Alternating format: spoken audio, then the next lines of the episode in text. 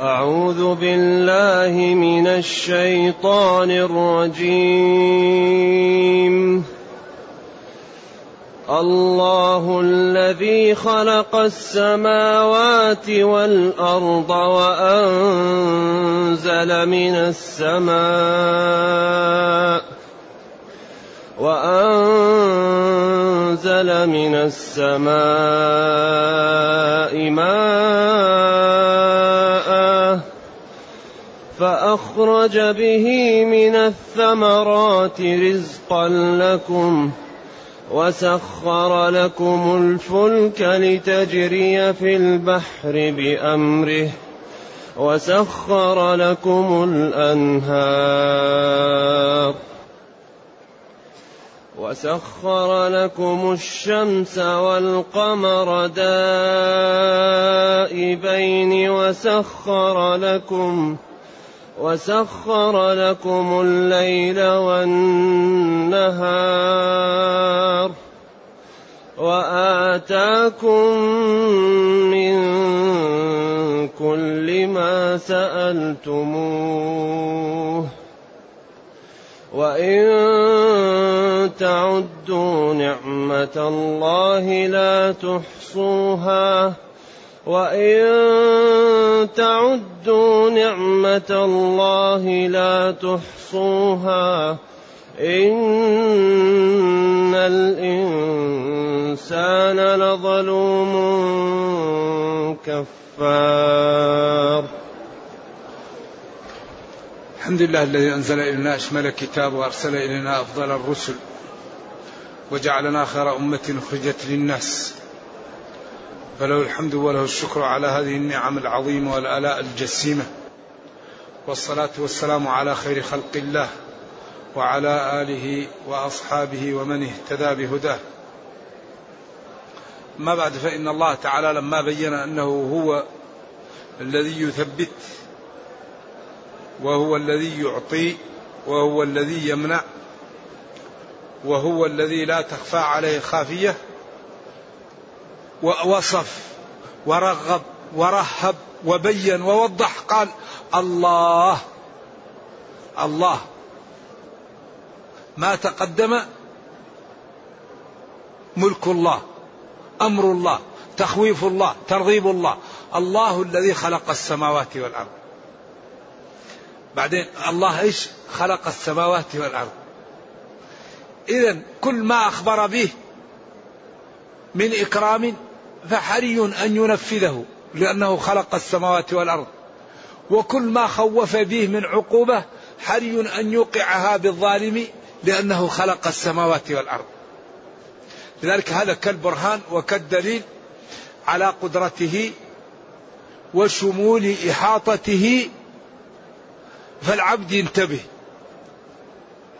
لا ينتبه قبل إيش؟ قبل أن يفوت الأوان.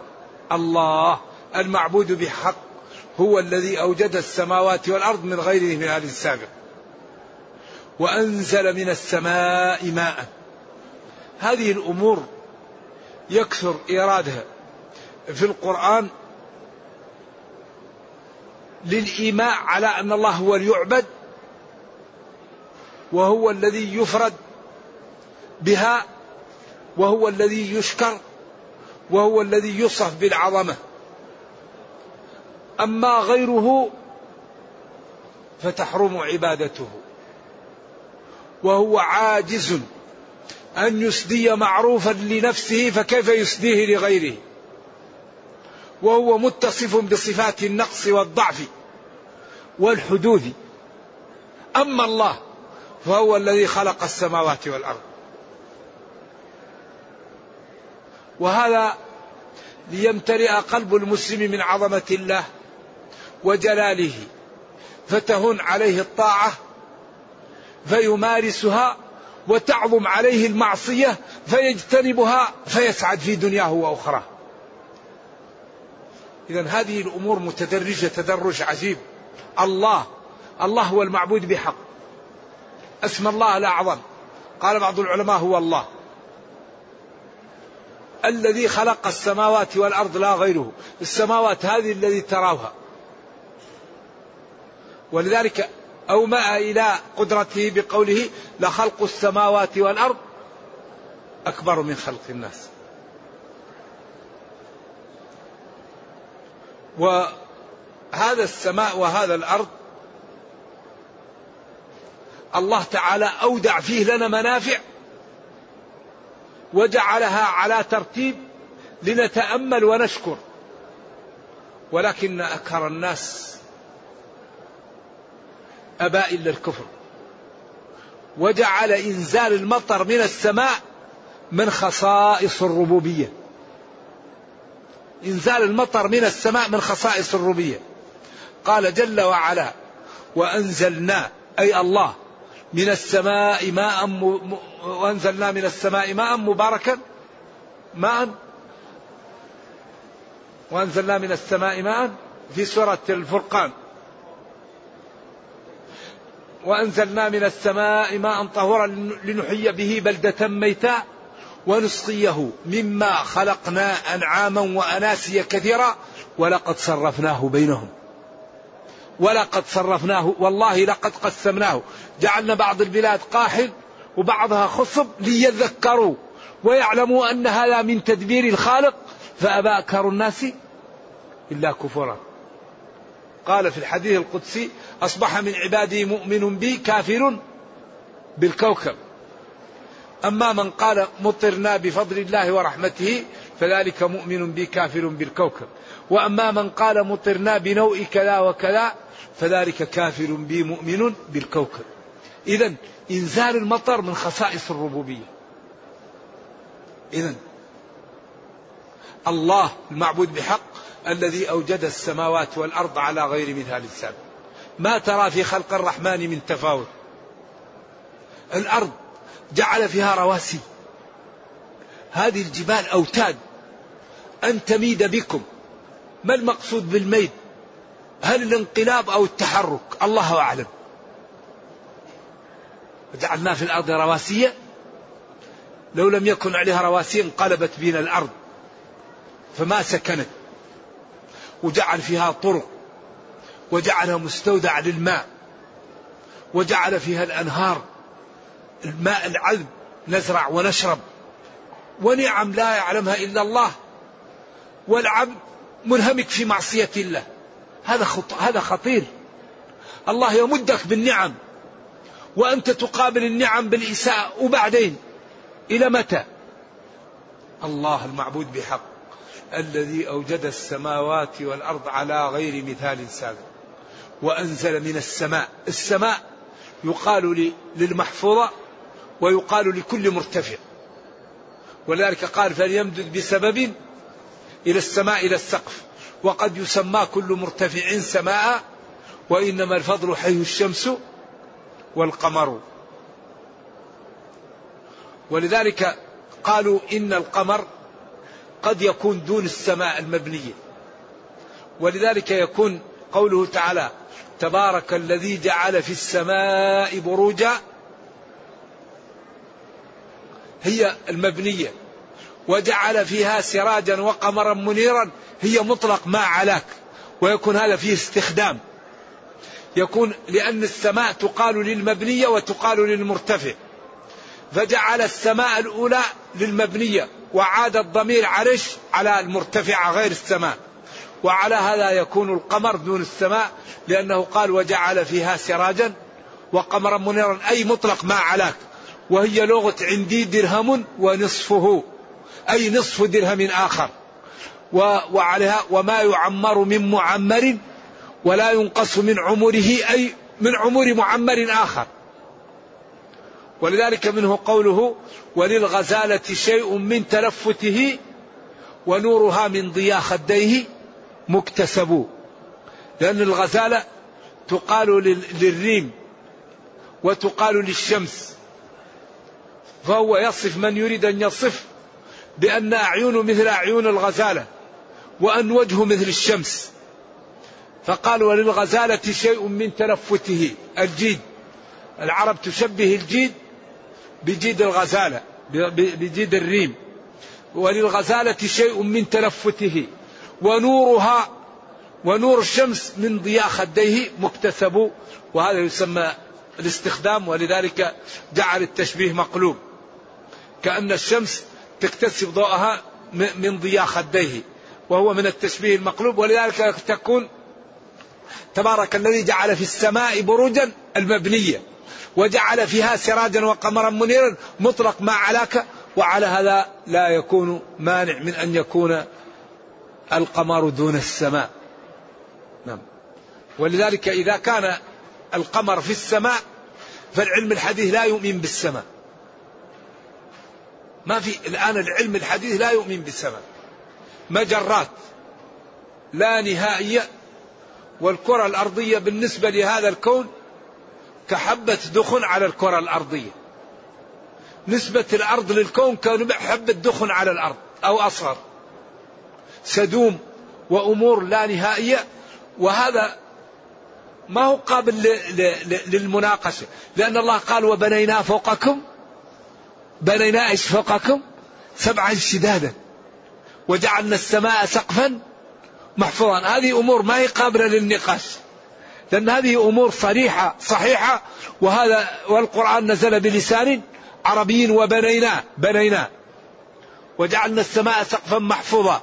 وحديث الإسراء أن جبريل جاء ومعه محمد ودق الباب. فقال من؟ قال جبريل. ومن معه محمد؟ أو أرسل إليه؟ قال نعم فتح الباب. فالسماء عليه حرس ومحفوظ. ولكن المراصد والمراكب ما تقدر تصل إليها. وهم العلم اللي عندهم مبني على الظواهر. فالمراصد ما وصلت إليه. والمراكب ما وصلت إليه. فقالوا ما فيه سماء. أما نحن المسلمين فالله امتدحنا بأننا نؤمن بالغيب. الذين يؤمنون بالغيب. أما هم فالله ذكرهم بأنهم يعلمون ظاهرا من الحياة الدنيا. والغريب أن لم يكن قبله إلا خبر الروم. قال ألف لام ميم غلبت الروم. إلى أن قال ولكن أكثر الناس لا يعلمون يعلمون ظاهرا من الحياة. تعال للتسجيل للتلفاز للتلكس للفاكس. تجد أن هذه أمور تتبع لظاهر الحياة الدنيا. لكن عذاب القبر نعيم القبر.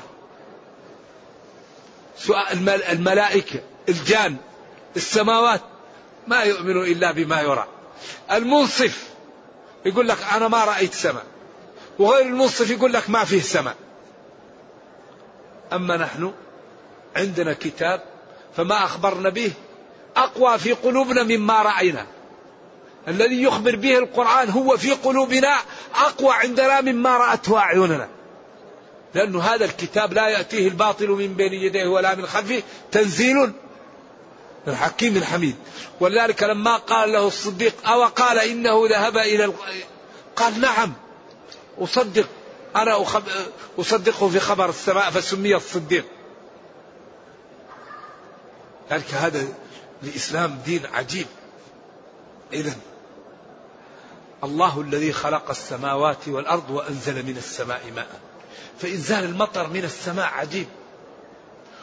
ثم إخراج النبات من الأرض.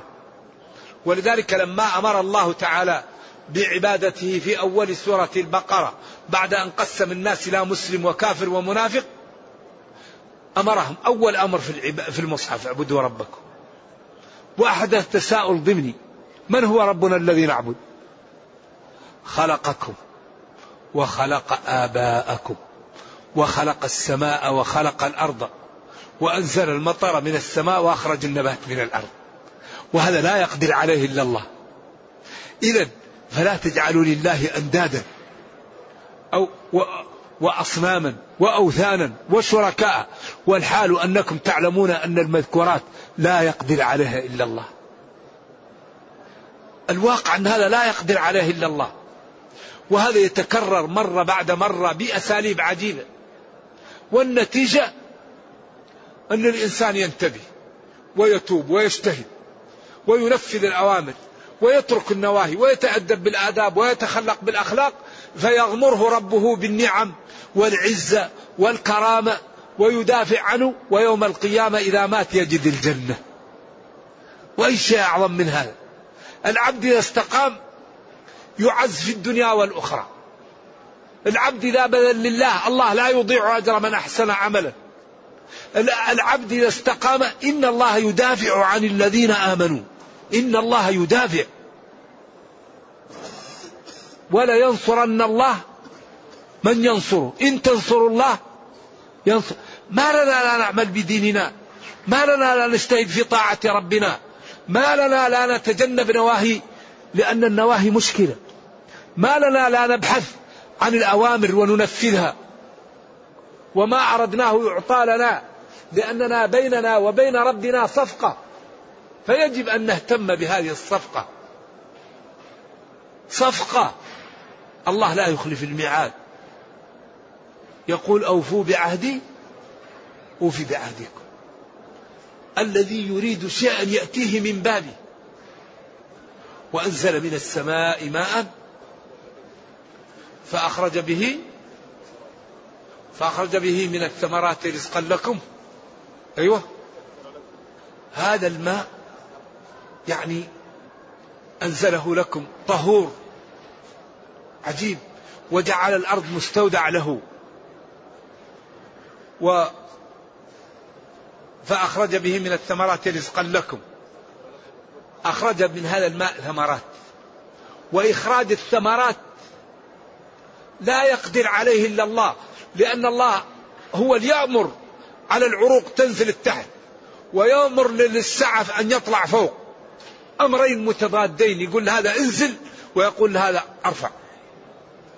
لو اجتمع أهل الأرض أن يجعلوا البذرة تتمثل وبعض منها ينزل تحت وبعض ينزل فوق ما استطاعوا. ولذلك بين الله في سورة الرعد أنه يجعل البستان الواحد والأرض الواحدة والماء الواحد بعض طعمه جيد وبعض طعمه غير جيد وأن هذا دلالة لمن يعقل.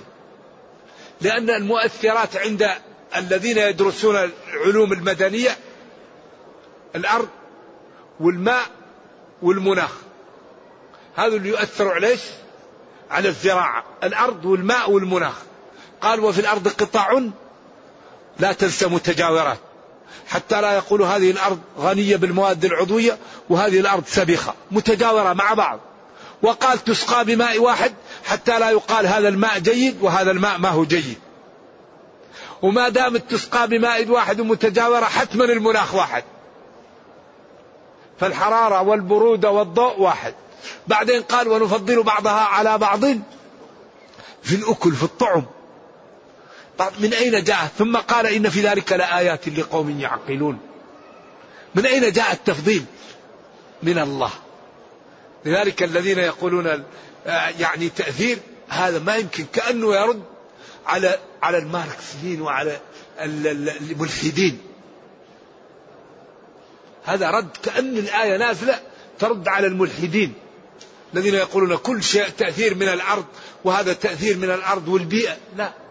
في فاعل مختار. يخلق ويرزق ويكرم ويغني ويهين ويحيي ويميت وكل شيء مكتوب في كتاب. وإلا من أين جاء هذا؟ تكون يكون المحل الواحد في ثلاثة نخلة يطلع منها ثلاثة. واحد يطلع أحمر واحد أصفر واحد طعمه حلو واحد طعمه مر. من أين هذا؟ بعدين قال لقوم يعقلون لمن يعقل ليستعمل عقله. ولذلك أمر الله بالعقل بالتدبر وأمر باستعمال العقل وأمر بالتذكر وأمر بالتفكر وأمر بفهم الأمثال. وجعل الإنسان لا يكره على الإيمان حتى يقتنع لا إكراه في الدين. وقال وإن كنتم في ريب مما نزلنا على عبدنا فأتوا ما قال فقد كفرتم كل مبني على الإقناع. لكن لا بد أن نعطيه الوقت. الوقت الوقت لكتاب ربنا. الوقت.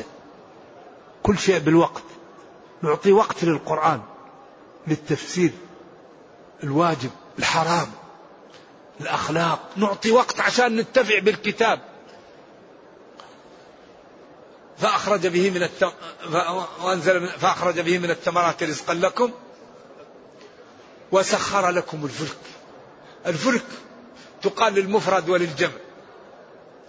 فلك تقال للسفينة الواحدة وتقال للسفن. الفلك يقال للواحد وللسفن. تجري في البحر بأمره بإرادته. إذا وقف الهواء السفينة ما تمشي.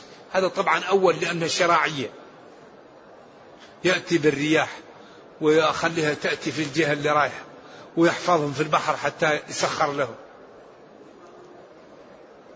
وسخر لكم الأنهار المياه العذبة الجارية تسقي هذا وتسقي هذا ويزرع هذا ويزرع هذا.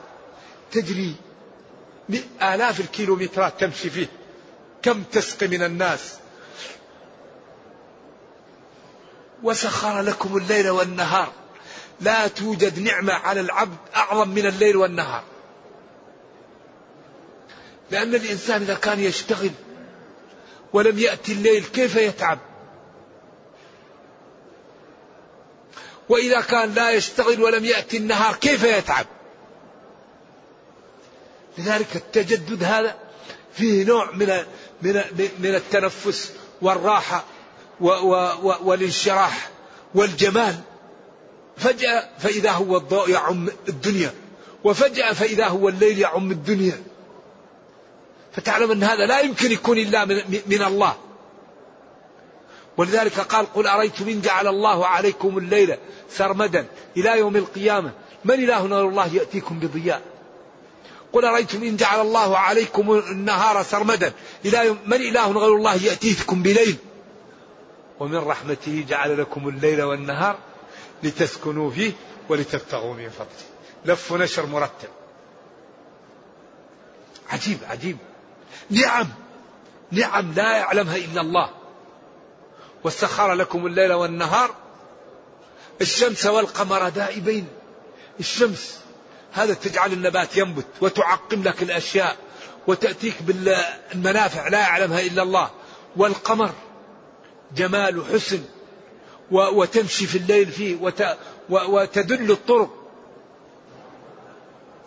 وآتاكم من كل ما سألتموه وما لم تسألوه. وآتاكم من كل ما سألتموه وما لم تسألوه. كم من إنسان يؤتي الشيء ما كان يدري عنه؟ قالوا هذا يعني دلالة على كرم الله وعلى وسع عطائه. وأن كل ما سأله العبد يعطيه. ادعوني أستجب لكم. قال العلماء إما أن يعطيك سؤلك بذاته وإما أن يرد عنك من الشر بقدره وإما أن يتركه لك إلى نقطة الصفر يوم القيامة وأنت في أحوج الوقت إليه فيعطيك إياه.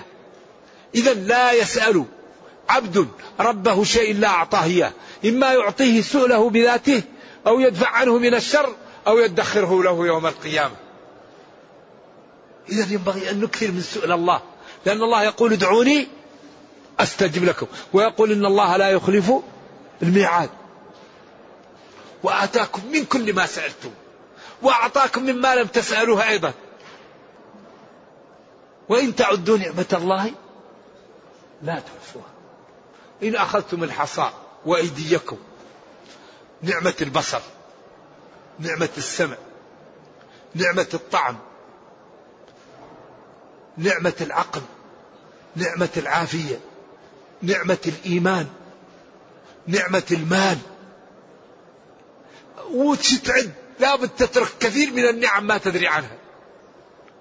نعمة إنك تشعر إنك الله أنعم عليك.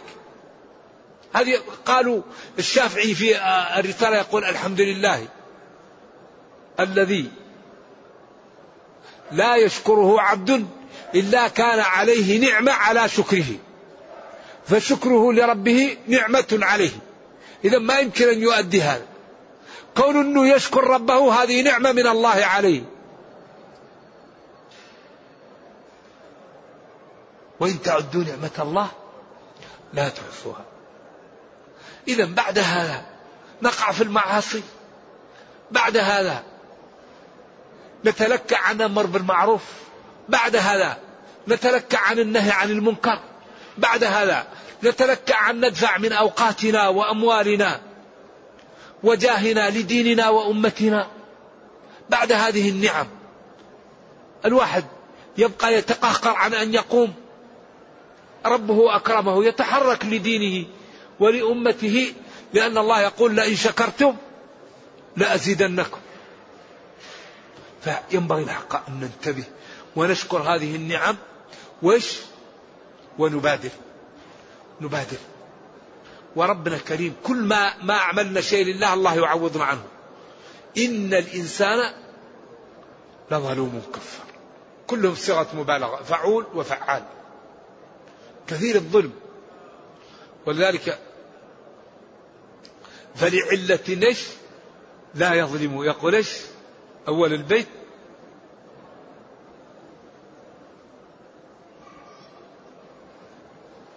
هذا الكلام يقول أظن زهير هو ولا؟ فإن تجد ذا عفة فلعلة لا يظلم. لا هذا عنده مشاكل لكن الحقيقة أن الله تعالى يمن على بعض الناس بالخير. كما قالت الرسل قالت رسلهم إن نحن إلا بشر مثلكم ولكن الله يمن على من يشاء. يمن على بعض بالفضل والكرم والتقى والشجاعة وحسن الخلق والتفاني في إيصال الخير للآخرين. ويكون كأنه الله جعل هذا الإنسان مجمع للفضيلة. فإذا رأوه الناس دعوا له وفرحوا به وتأثروا به وجاءهم النفع منه. وبعض الناس نرجو الله السلامة والعافية.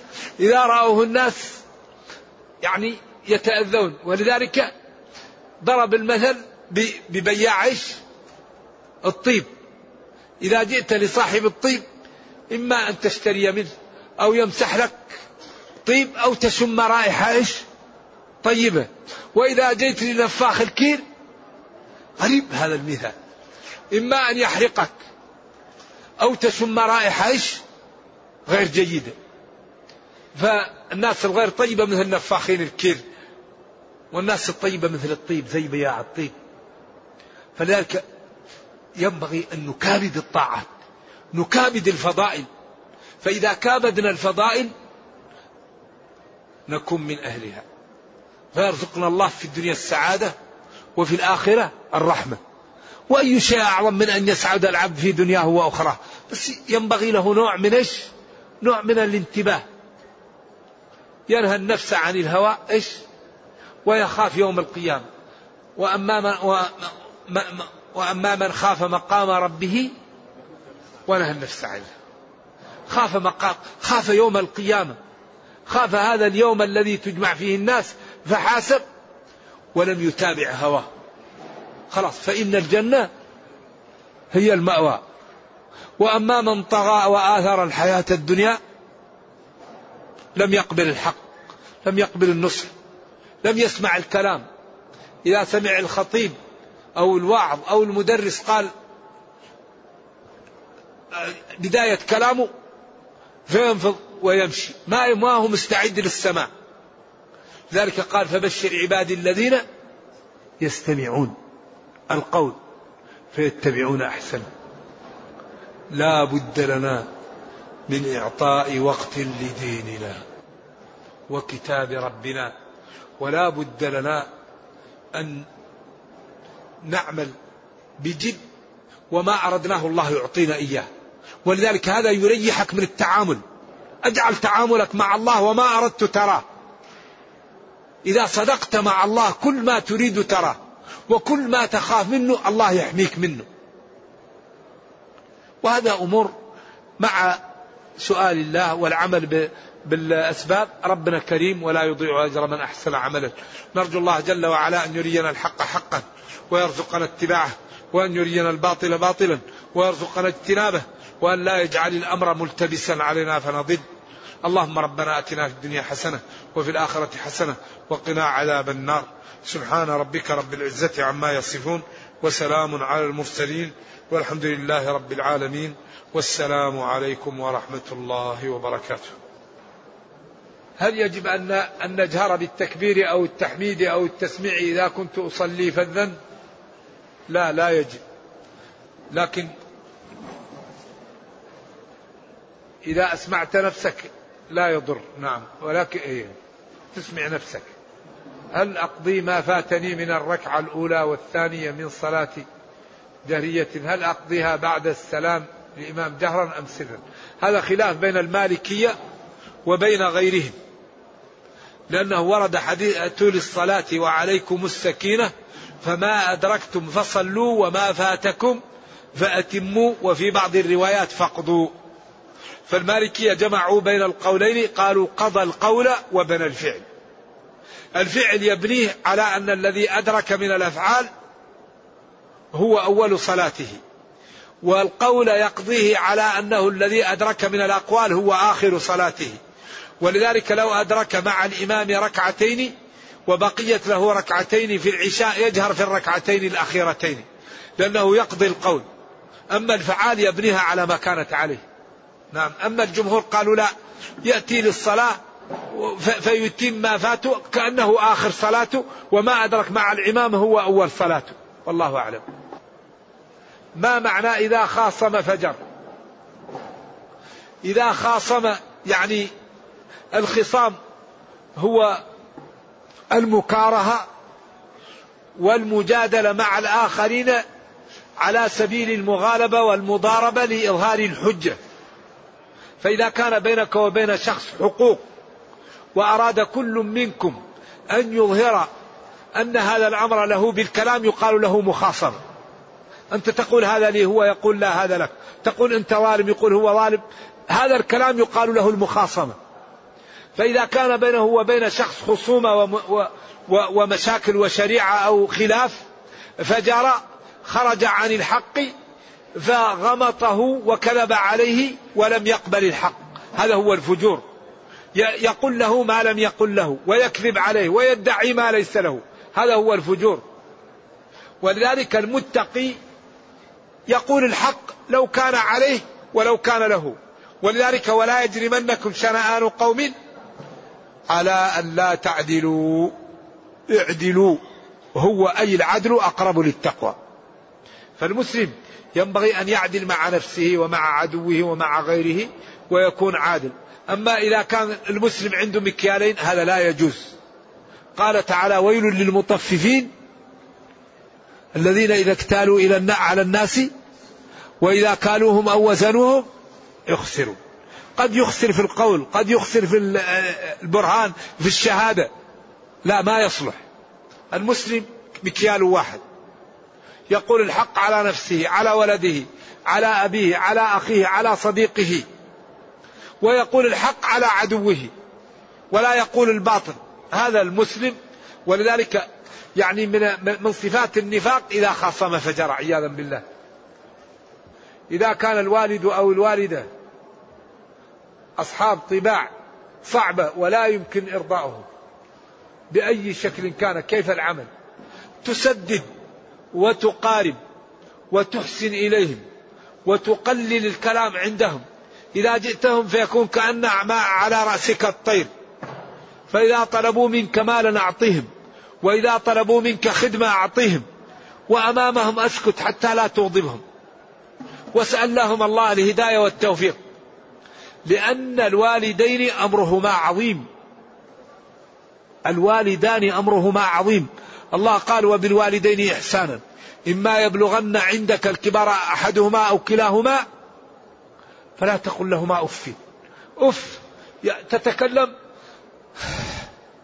يعني هذا يعني لا تظهر لهم أي شيء. تتنفس. لا. حاول نفسك لا يسمعها. إذا أغضبك لا تتنفس ولا تقول إيش هذا؟ لا. ولا تنهرهما. وقل لهما قولا كريما. واخفض لهما جناح الذل من الرحمة. وقل رب ارحمهما. كما ربياني صغيرا ثم هد التهديد مبطن. ربكم أعلم. بما في نفوسكم. هذا تهديد وتخويف هذا تذييل للقضية وتهديد مبطن لما في القلب. حتى اللي في قلبك الله يعلمه. فتعامل مع والديك. إذا أمراك بمباح يكون واجب. إذا نهاك إذا نهياك عن عن عن عن مباح يكون حرام. لأن الله قال وبالوالدين إحسانا. والإحسان أنك لا تخالفهم في المباح. فلذلك أمر الوالدين عجيب. ولذلك الذي عنده أولاد المسؤولية عليه أكبر. الذي أصبح عنده أولاد ورأى طعم الأبوة أو الأمومة أنا في نظري يتحتم عليه حق الوالدين. لأنهم قالوا إن الولد ليس من الدنيا. محبة الولد مثل نعيم الجنة. متعة محبة الولد تشبه نعيم الجنة. فقالوا هي ليست من الدنيا. ما أدري ما دليلهم على هذا. قالوا أعز شيء في الدنيا الولد لذلك لما كان الوالد يحب الولد محبا ركبه الرب فيه فعوضه الله بوجوب حق الوالد على الولد لأنه لم يجعل في الولد هذه الغريزة. حتى يتربى الناس. لأن الوالد كبر خلاص فالولد ما في هذه الغريزة.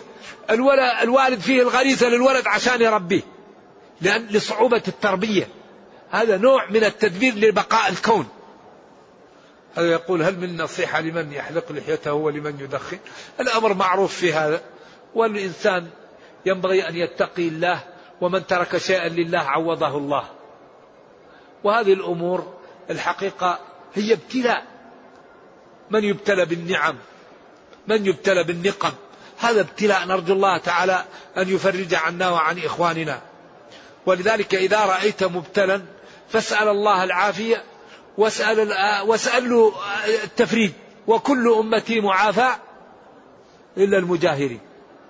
وبعدين يا أخي الإنسان ينبغي أن يطيع الله. ما الذي يريد؟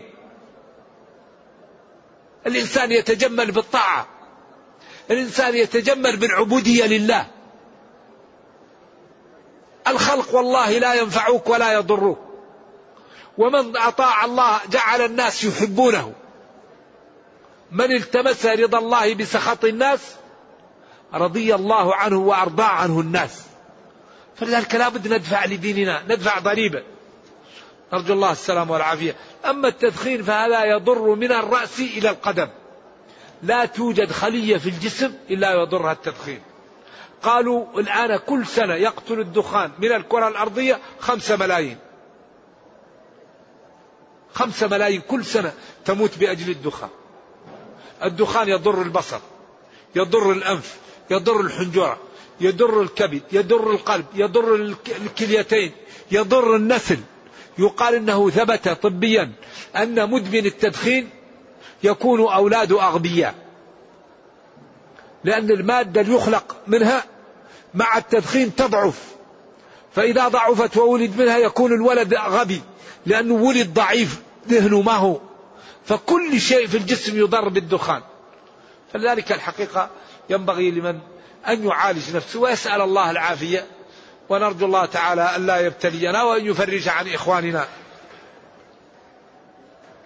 هل يأثم الذي يحفظ القرآن ثم ينساه؟